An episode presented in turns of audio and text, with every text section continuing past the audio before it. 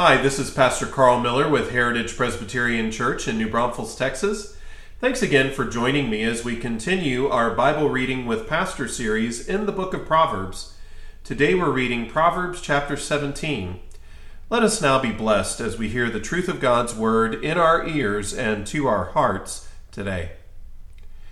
Better is a dry morsel with quietness than a house full of feasting with strife. A wise servant will rule over a son who causes shame, and will share an inheritance among the brothers. The refining pot is for silver, and the furnace for gold, but the Lord tests the hearts. An evildoer gives heed to false lips. A liar listens eagerly to a spiteful tongue.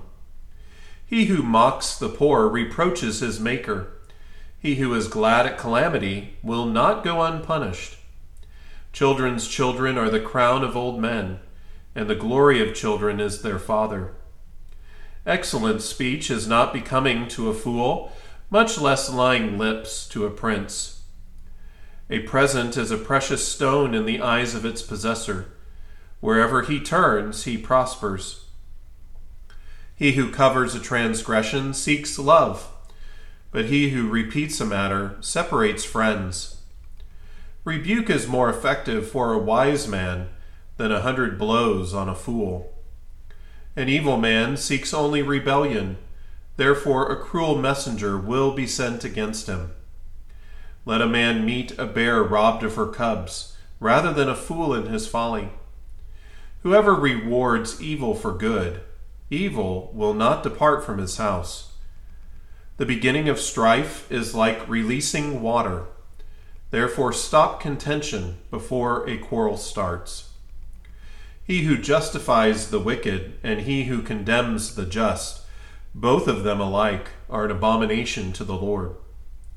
Why is there in the hand of a fool the purchase price of wisdom, since he has no heart for it? A friend loves at all times, and a brother is born for adversity. A man devoid of understanding shakes hands in a pledge and becomes surety for his friend. He who loves transgression loves strife, and he who exalts his gate seeks destruction. He who has a deceitful heart finds no good, and he who has a perverse tongue falls into evil. He who begets a scoffer does so to his sorrow and the father of a fool has no joy. A merry heart does good, like medicine, but a broken spirit dries the bones. A wicked man accepts a bribe behind the back to pervert the ways of justice. Wisdom is in the sight of him who has understanding, but the eyes of a fool are on the ends of the earth. A foolish son is a grief to his father and bitterness to her who bore him.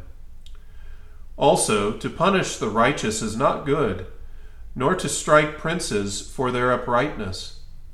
He who has knowledge spares his words, and a man of understanding is of a calm spirit. Even a fool is counted wise when he holds his peace. When he shuts his lips, he is considered perceptive. Well, amen and amen. Praise God for this His very word. I hope that you're blessed by these words of wisdom in your ears today. And join me again next time as we read Proverbs chapter 18. God bless you, and we'll see you then.